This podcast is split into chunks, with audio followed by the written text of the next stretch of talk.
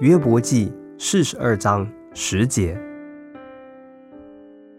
约伯为他的朋友祈祷，耶和华就使约伯从苦境转回，并且耶和华赐给他的比他从前所有的加倍。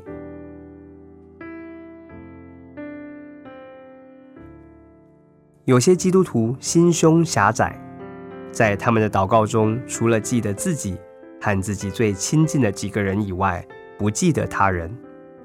如果我们能够为我们的朋友祷告，神就要立即使我们从苦境转回。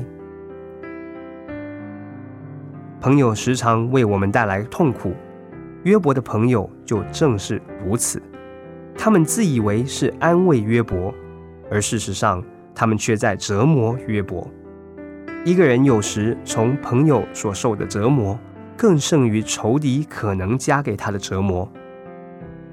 然而，约伯为他的朋友们祷告，神就使他从苦境转回。这就是代祷的好处与福气。我们可以在代祷中获得释放与喜乐。你愿意享有丰富快乐的祷告生活吗？那你就要多多的为你的朋友带祷，耶和华赐给他的比他从前所有的加倍，可见一个人为他人而活，自己也就更富足了。约伯记四十二章十节，约伯为他的朋友祈祷，耶和华就使约伯从苦境转回，并且耶和华赐给他的。比他从前所有的加倍。